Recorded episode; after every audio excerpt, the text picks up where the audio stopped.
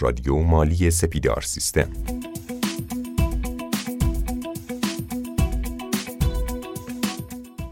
سلام خدمت شما همراهان رادیو مالی با قسمت 226 در خدمت شما عزیزان هستیم. در ادامه موضوع خرید و فروش فصلی و گزارش معاملات فصلی قسمت قبلی خیلی گریز زدیم به قوانین دیگه و ارتباطشون با این قانون رو بررسی کردیم. همچنان این مسیر ادامه داره. همراه آقای دوستار و خانم اکبری. عرض سلام و ادب دارم خدمت همراهان گرامی. بسیار خوشحالم که دوستان رو امیدوارم که بتونم راهنمایی بهتری داشته باشم تا بتونند این مقررات رو به درستی انجام بدهند. خیلی ممنون. منم سلام عرض می‌کنم خدمت همه همراهان.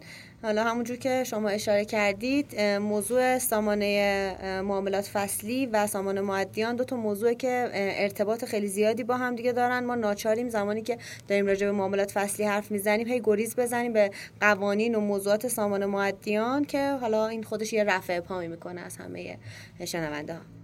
خب آقای دوستان حالا با توجه به تغییرات قوانین و بروز رسانی ها الان سوال میشه که کدوم اشخاص موظف به ارسال گزارش معاملات فصلی هستن؟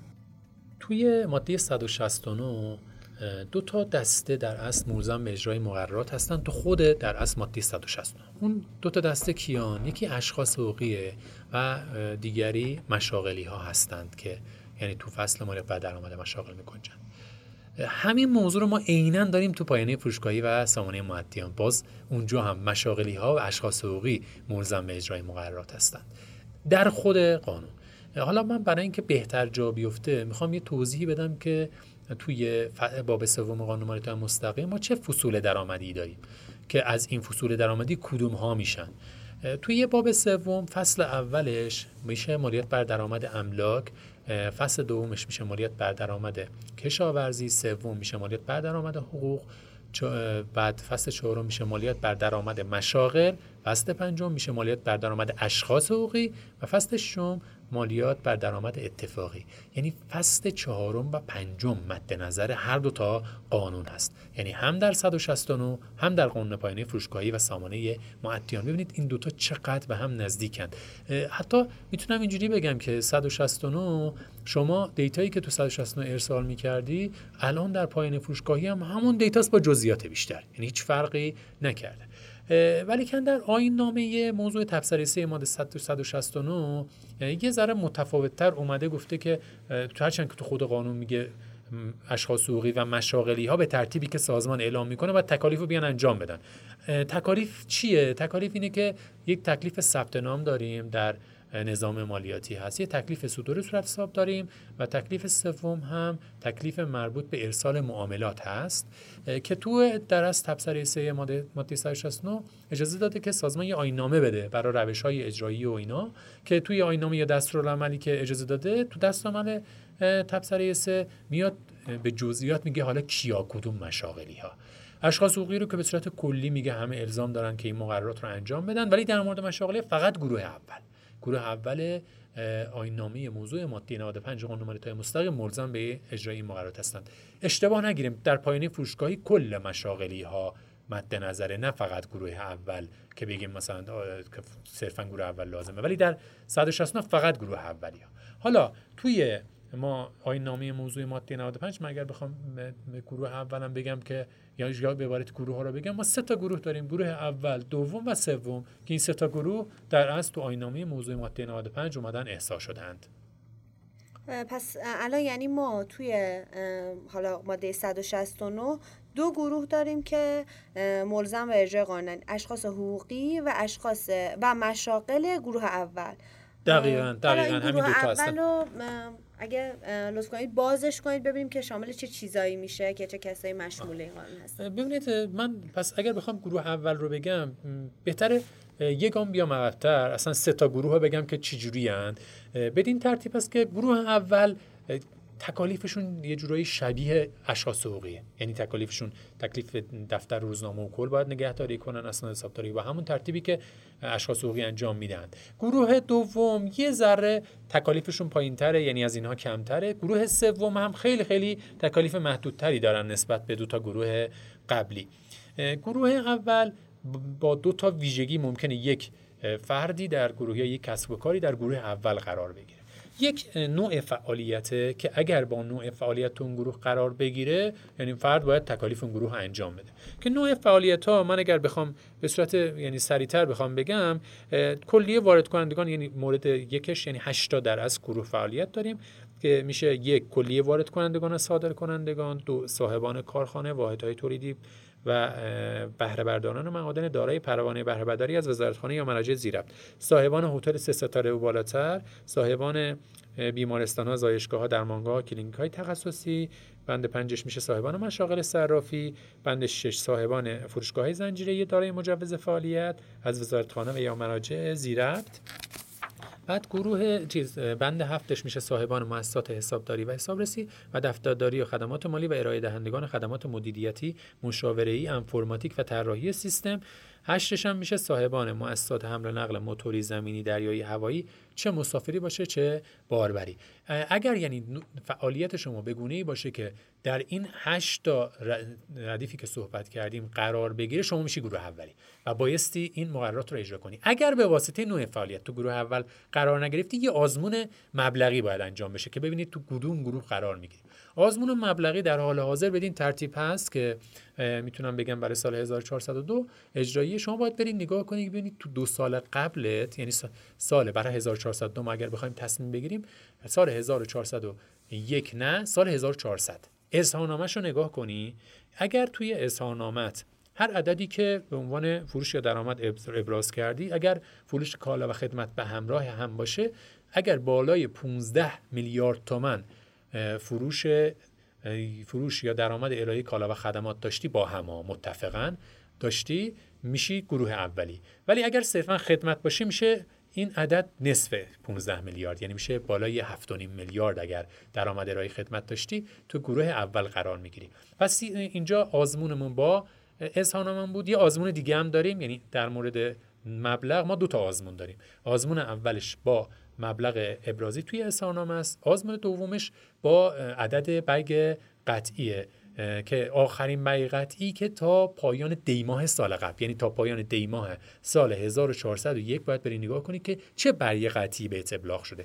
اون برگ قطعی یه مبنایی داره برای محاسباتش. اون مبنایی که استفاده شده به اون عدد برگ رسیده مبنای درآمدیش منظورمه. اون درآمده رو باز باید همین در اصل عددها و معیارها رو مد نظر قرار بدی که اگر بالای 15 یا 7.5 بود برای خدمات اون موقع در از شما در گروه اول قرار گرفتی. پس ممکنه در گذشته شما در گروه اول نبودی نیازی هم نبود ارسال گزارش فصلی رو داشته باشی. ولی از 1402 یه دفعه دیدی که تو این گروه قرار گرفتی و حواست هم نیست. پس حتما باید این آزمونا رو انجام بدی.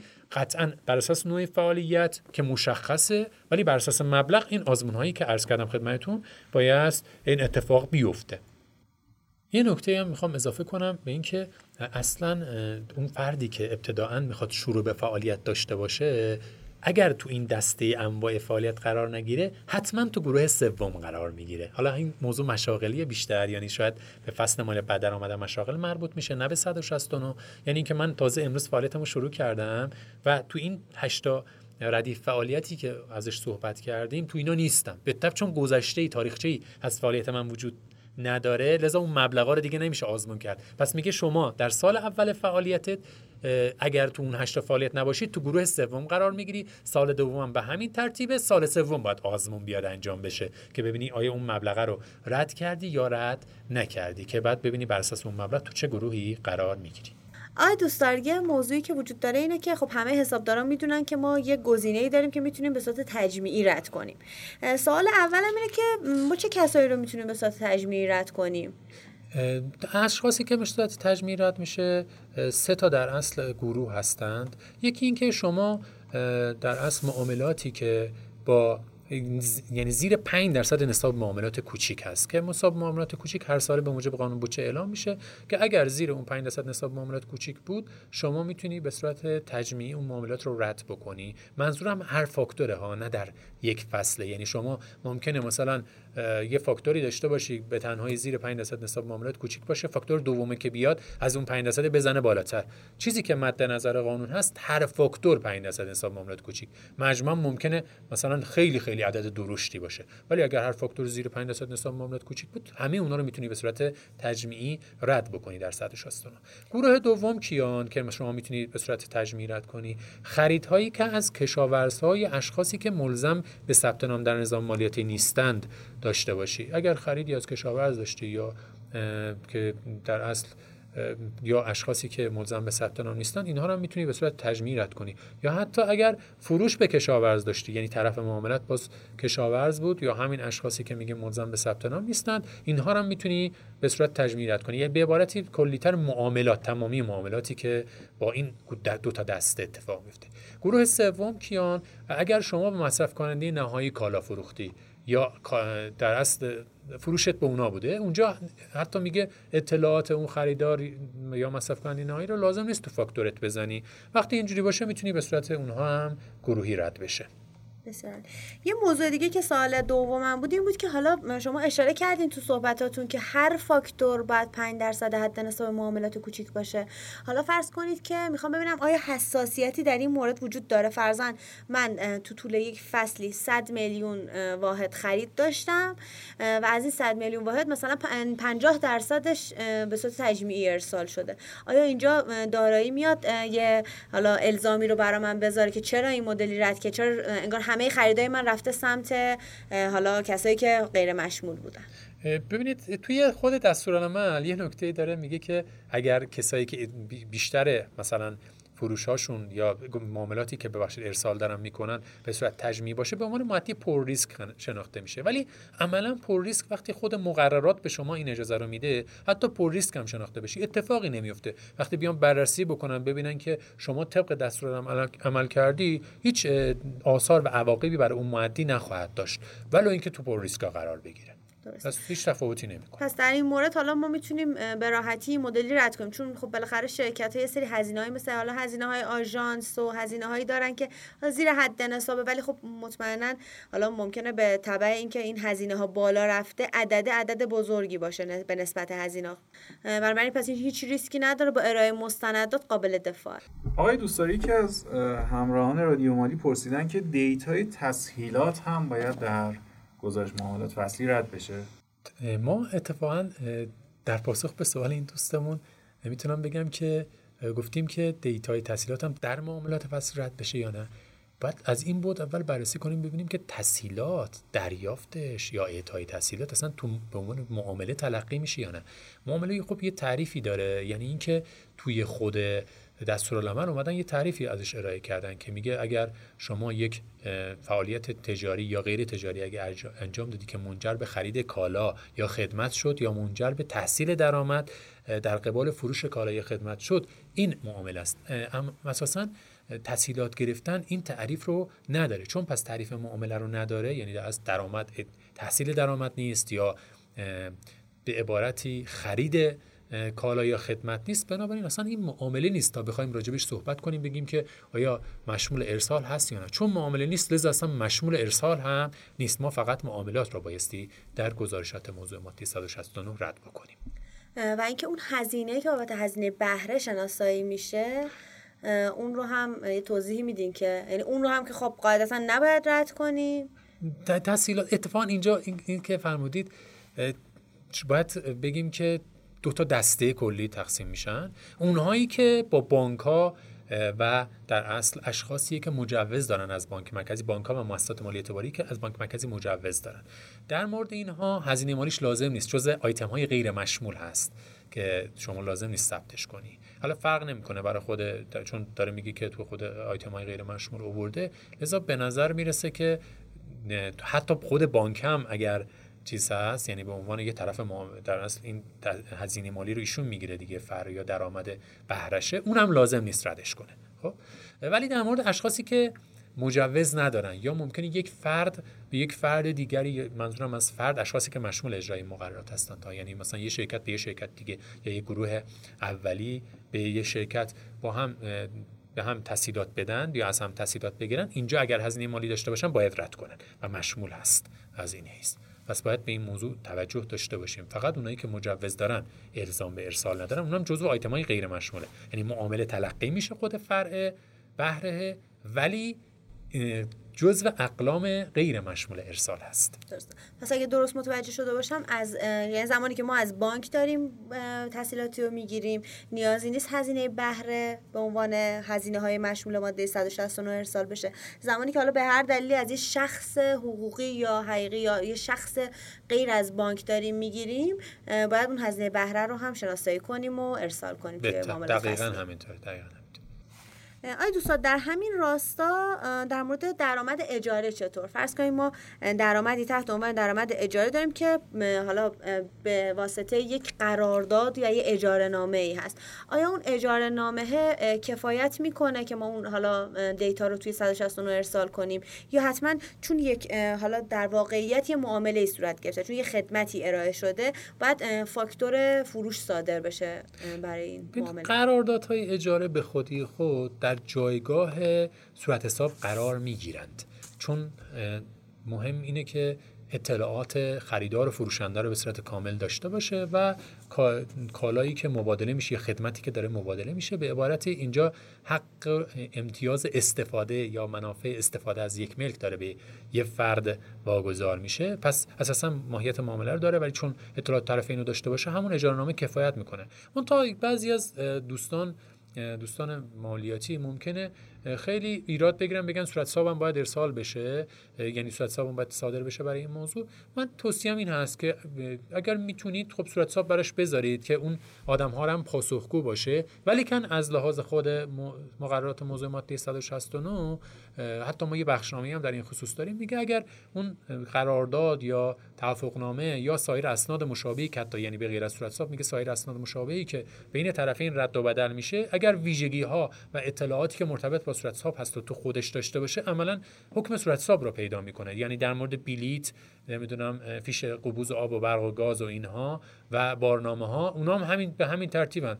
میگه اگر حتی یک فردی یا یک کسب و کاری از این نوع از صورت حساب های ارائه خدمت استفاده کرد به مشروط بر اینکه خودش اینا رو به عنوان صورت حساب معرفی کنه باید مورد پذیرش سازمان مالیاتی هم قرار بگیره به عنوان فاکتور فروش. و همون ها هم دیتاش باید توی سامانه 169 ارسال بشه. چه به عنوان خرید چه به عنوان فروش. در مورد خرید و فروش ملک چطور دوستان اون رو میشه یه توضیح بدید که اون رو چی باید دوستان ارسال بکنن چه خریدار چه فروشنده؟ خرید و فروش ملک هم چون نوعی معامله است و اساسا توی اقلام غیر مشمول دستورالعمل ماده 169 احسان نشده. چون غیر مشمول نیست پس بنابراین مشموله باید ارسال بشه. هر دو طرف هم باید ارسال بکنن حالا به غیر از اینها یه سری هستن بساز بفروشن اونها هم یه سری معاملاتی دارن که موبایل تنظیم می‌کنن. اون همون بساز بفروش هم باید اینا رو ارسال بکنن. ولو اینکه اونجا کالاشه. حالا در مورد یه شرکت هایی که اساسا کارشون ساخت و فروش نیست در اونها ممکنه دارایی ثابت باشه یا دارایی نگهداری شده برای فروش باشه. در هر حالت بدون توجه به اینکه این اموال تو های مالی تو کدوم قسمت طبقه بندی میشه اگر فروشی اتفاق بیفته باید رد بشه. چه اموال منقول چه غیر منقول. ممنون آقای دوستان ممنون خانم اکبری و ممنون از شما عزیزانی که همراه ما هستید. حالا بریم سراغ آخرین موضوع این قسمت بحث جرایمه. حالا از همه این تکالیف صحبت کردیم آقای دوستار اگر انجام نشه چه پیامدی داره؟ دقیقا توی هر وقت صحبت از تکالیف می‌کنیم تو هر مقرراتی که باشه چه تو قانون مالیات مستقیم چه از شفته چه پایانه فروشگاهی همواره کنار تکالیف برای عدم انجام تکالیف هم حتما جریمه پیش بینی میشه. به خاطر همین دوستان اگر جای تکلیفی می‌بینن حتما بررسی کنن ببینن چه جریمه هایی برای عدم انجام تکلیف پیش بینی شده که اون تکلیف رو به درستی انجام که از جمله این در از جرائم یا تکلیف اگر اول بخوایم بگیم تکلیف صدور صورت حساب دارن. صورت حساباشون هم باید شماره اقتصادی خودشون که الان شناسه ملیه و شماره ملی بر اشخاص حقیقیه که باید هم فروشنده رو بزنن هم مشخصات خریدار رو بزنن. یعنی کد اقتصادی و شماره ملی شخص خریدار. که اگر صدور صورت حساب رو انجام ندهند دو درصد مبلغ فروش جریمهشونه. یا اگر شماره اقتصادی خودشون رو نزنن دو درصد یا شماره اقتصادی خریدار رو نزنن دو درصد. من تا این ستا با هم جمع شونده نیستند. یعنی اینجوری نیست که شما اگر فاکتور صادر نکردی فقط جریمه عدم صدور رو میدی دیگه نمیان بهت بگن که فاکتور صادر نکردی شماره طرف هم نزدی پس دو درصد هم بابت اون می‌گیریم دو درصد هم بابت این می‌گیریم که شماره خودت هم نزدی تو فاکتور. اصلا فرد فاکتور صادر نکرده. اساسا برای این فردی که فاکتور فروش صادر نکرده با ترتیباتی که آیین نامه موضوع ماده 95 میگه برای اون فرد دو درصد کلا جریمه شامل حالش میشه. اگر فاکتور صادر کرد شماره اقتصادی خودش رو نزد دو درصد جریمه بابت باز اون فاکتوره چون فاکتورش رو صادر کرده ولی شماره اقتصادی خودش رو نزده. یا اگر شماره اقتصادی طرف مقابل رو خالی گذاشت نزد. باز هم بابت اون دو درصد جریمه میشه. کلا این سه تا جریمه که ازش صحبت کردیم یعنی در اصل 6 درصد نمیشه. حد اکثرش دیگه دو درصده یه جریمه دیگه هم داریم که در اصل میشه استفاده از شماره اقتصادی خود برای معاملات دیگران و در ادامش که این دو درصد باز استفاده از شماره اقتصادی دیگران برای معاملات خود. من لازم اینجا یه توضیحی بدم. این یه ذره پیچیدگی داره. شاید باید بیشتر توضیح بدم که جا بیفته. اونم اینه که استفاده از شماره اقتصادی دیگران برای معاملات خود. منظور چیه؟ معامله من فروشمه. خرید مد نظرش نیست. قانونگذار اینجا اساسا. حالا یه سری از دوستان و مامورین مالیاتی ممکنه اینو برای خریدم بیان لحاظ کنن ولی واقعا در قانون چیزی که وجود داره مخصوصا دستورالعملی که برای اولین بار صادر شد برای ماده 169 در اون خیلی مشخصا این موضوع قابل اثباته. اونم اینه که معامله هر فرد فروششه. پس من اگر دارم فروشی انجام می‌دهم که در قسمت مشخصات فروشنده از کد اقتصادی دیگران استفاده می‌کنم یعنی اساسا تو قسمت فروشنده کد اقتصادی خودم رو نمی‌زنم. کد اقتصادی یه فرد دیگر رو می‌زنم. وقتی این اتفاق میفته پس فاکتور فروشی الان وجود داره که کد من روش نیست. پس قطعا تو دفاتر من نیست که شما بخوای بیای جریمش کنی اگه پیداش کنی. تازه. پس این میشه این نوع از فاکتورها که تو دفتر من نیست. یا اینکه از اون طرف میگیم که استفاده از کد خود برای معاملات دیگران. یعنی یک فرد دیگری یک فروشی داره که از کد من استفاده می‌کنه اون فرد. که می‌زنه تو قسمت فاکتور فروش. اونو من ثبت کردم تو دفترم این فروشه رو ثبت کردم. وقتی ثبت کردم گزارشم ارسال کردم. لذا بازم فهمیدن این موضوع کار سختیه که شما اینو ردش رو بزنی بعد بیا اینو جریمش کنی. چه زمانی این جرایم می‌تونه بر روی معدی بار بشه؟ اونجایی که برن مثلا یک به یک فرار مالیاتی برسن بعد بگن که شما داری کمک می‌کنی به یکی فرار کنه کالا رو اون فروخته فاکتورش رو شما صادر کردی. اگر به اینجا برسن بله می‌تونن بیان یعنی از اون به من می‌رسن اگر بخوام برسن. یا از من ممکنه به اون برسن. حتما بایستی مستقیما به خودشون نمی‌تونن برسن. حتما از طرف مقابل به این خواهند رسید. اگرم بتونن برسن اون موقع می‌تونن جریمه کنن. این جریمه خیلیا میان برای فاکتورهای خریدی که شما داشتی کد فروش بوده یعنی فروشندش کد فروش بوده میان شما رو جریمه می‌کنن. فاکتور خرید شماست میان شما رو جریمه می‌کنن. اساسا نمی‌تونن این کار رو انجام بدن. قانونگذار مد نظرش این نیست. یکی هم عدم ارسال فهرست معاملات در موعد مقرره که برای این موضوع یک درصد جریمه شامل حال اون معدی خواهد بود. موعد مقرر که یک و نیم ماه پس از پایان هر فصل آخرین موعدی که فرد بایستی ارسال صورت رو داشته باشه که اگر خارج از این موعد بیاد ارسال بکنه بابت معاملاتی که خارج از موعد ارسال کرده یا حتی ارسال نکرده یک درصد مبلغ اون معاملات شامل حال یعنی شامل جریمه خواهد شد. آقای دوستان حالا اگه مثلا فرض کنید معامله رو رد کرده باشن بعد بیان اون معامله رو ویرایش کنن و عددش رو ببرن بالاتر. در این صورت چقدر مشمول جریمه میشن؟ به نکته اشاره کردید خیلی عزیز می‌خوان سوء استفاده بکنن بعضا ولی گرفتار میشن. ما بهتر اینجا توضیح بدیم. خیلی یعنی به موقع پرسید این سوالو. بعضیا میان صورت حساب یعنی در گزارش فصلی رو در موعد مقرر به صورت یه رد می‌کنن. حالا. بعد میان خارج از موعد مقرر این یه ریال رو ویرایش می‌کنن. بعد می‌بینید چندین یه ریال دارن. بعدا اینا رو ویرایش کردن به عدد بالاتر که جریمه نشن. ما در مورد ویرایش ها مقرراتی که داریم چنین میگه. میگه اگر ویرایش رو به بالا بود خارج از موعد مقرر.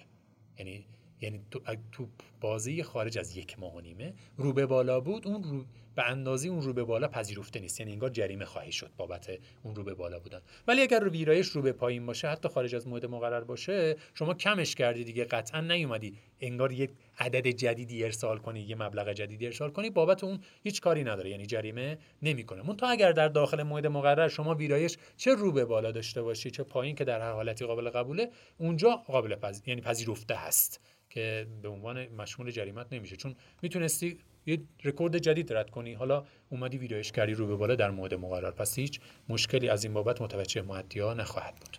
ضمن اینکه در مورد صحبتی که کردین در مورد اون جریمه ای که حالا اگه استفاده از کد دیگران در صورتحسابا و برعکسش خب الان تقریبا همه حسابدارا می‌دونن که بعد زمانی که فاکتوری رو می‌گیرن اون شناسه ملی و کد اقتصادی و data ی فروشنده رو به صورت کامل چک کنن. زمین اینکه شما گفتید که درست نیست که بابت این موضوع خریدها مشمول مالیات بشن ولی خب خوبه که این حالا چک کردن هم توسط حسابدارا باشه. خیلی از دوستان اینجا من شاید از 160 می‌خوام بیام بیرون توضیح عمل کردی بدم. برای اینکه بعضی آگاهی ممکنه نسبت به موضوع نداشته باشن عواقبش. اینکه خرید از کد فروش ها به شدت به شدت مورد سازمان توسط سازمان مالیاتی مورد رصد قرار می‌گیره. مخصوصا این روزها که ما از 31 4 94 به بعد با اصلاحی قانون مالیات مستقیم مقررات بعضی از یعنی فعالیت ها و رفتارها جرم انگاری شده که در ماده 274 و 275 و 6 و جلوتر که میریم ما یه مقرراتی داریم که اصلا اینا رو این موضوعات رو این رفتارها رو جرم انگاری کرده و می‌تونه فرد رو از لحاظ کیفری تحت تعقیب قرار بده. پس حتی حسابدارا یعنی می‌خوام بگم نه فقط شرکت حسابدارا حسابرسا مدیران مالی اینها هم می‌تونند از این پیس مورد پیگرد قرار بگیرن. لذا توصیه می‌کنم تا جایی که می‌تونن سعی کنن حتما رسد کنن طرف معاملهشون رو که معامله واقعی باشه. حالا بعضی وقتا شما از کانال حساب بانکی هم می‌تونی متوجه بشی که وقتی فرد میگه به حساب خودم واریز نکن ممکنه اون فاکتوری که بهت داده فاکتور سوری باشه. ولی اینکه تو اون لحظه تحت عنوان اشخاص فاقد اعتبار تو سامانه شما نبینیش بعدتر بره تو فاقد اعتبارها. لذا حتما حسابدارا توصیه این است که توجه به این موضوع داشته باشند. ممنون آقای دوستان ممنون خانم اکبری. خب فکر می‌کنم دیگه این قسمت هم به پایان رسید و امیدواریم که نکاتی که مرور کردیم مسائلی که باز شد و ارتباطاتی که بین قانون ها آقای دوستان بررسی کردن برای شما مفید و ارزشمند باشه.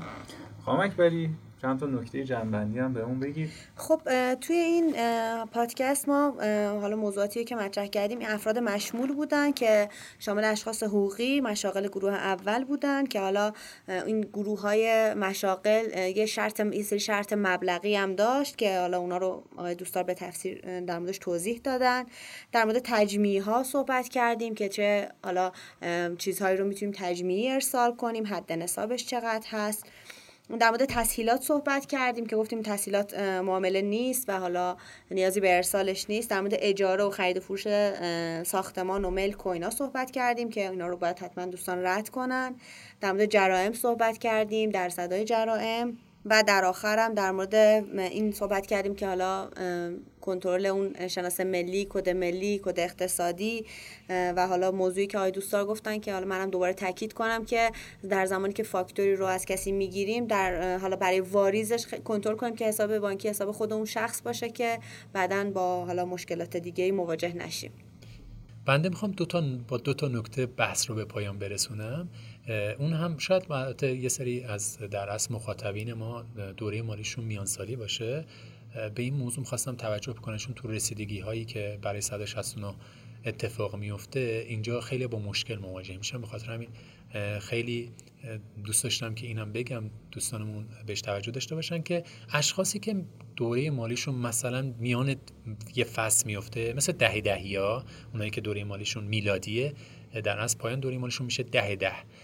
اینها بایستی دو تا گزارش فصلی برای فصل زمستان رد کنن یعنی تا از یک ده تا ده ده یک گزارش و از یازده ده تا 29 دوازده یک گزارش دیگه که این دوتا گزارش عملا در رسیدگی بهشون کمک می‌کنه. تو دستور عمل هم این چنین هستا یعنی می‌خوام بگم این حکم دستور عمله که این اتفاق باید بیفته. یه نکته دیگه هم راجع به تجمیع ها می‌خوام بگم. بعضی ها میان حتی ممکنه خریدی داشته باشند. از کسی که اطلاعات طرف نداده باشه اطلاعات یعنی فروشنده رو نداشته باشن میان اینا رو تجمیرت می‌کنن. بدون رعایت اون نصاب معاملات یعنی 5 درصد نصاب معاملات اینا یعنی کل مبلغ فاکتور رو تجمیرت می‌کنن و فکرم می‌کنن که خب تکلیفشون رو انجام دادن. عملا اینها با مشکل مواجه میشن توی رسیدگی ها چون اگر ورود پیدا کنن ببینن که شما بدون قاعده و بدون رعایت دستورالعمل و بیش از نصاب 5 درصد فاکتورایی که بیش از نصاب 5 درصد بوده اونا رو هم تجمیرت کردی بابت اونها جریمه خواهند شد. یعنی می‌خوام توجهشون رو به این موضوع جلب کنم. فکر نکنن رد کردن به صورت تجمیع پس تکلیفشون رو انجام دادن. که بعضا معدیا رو با اعداد جرایم سنگینی مواجه می‌کنه. لذا توصیه این بود که توجه داشته باشن. من ممنونم از بابت اینکه مخاطبینمون در اصل همراه ما بودند. امیدوارم که براشون این توضیحاتی که دادیم سازنده باشه. دوستان موفق باشید. خدا یار نگهدارتون باشه. خدا حافظ خدا حافظ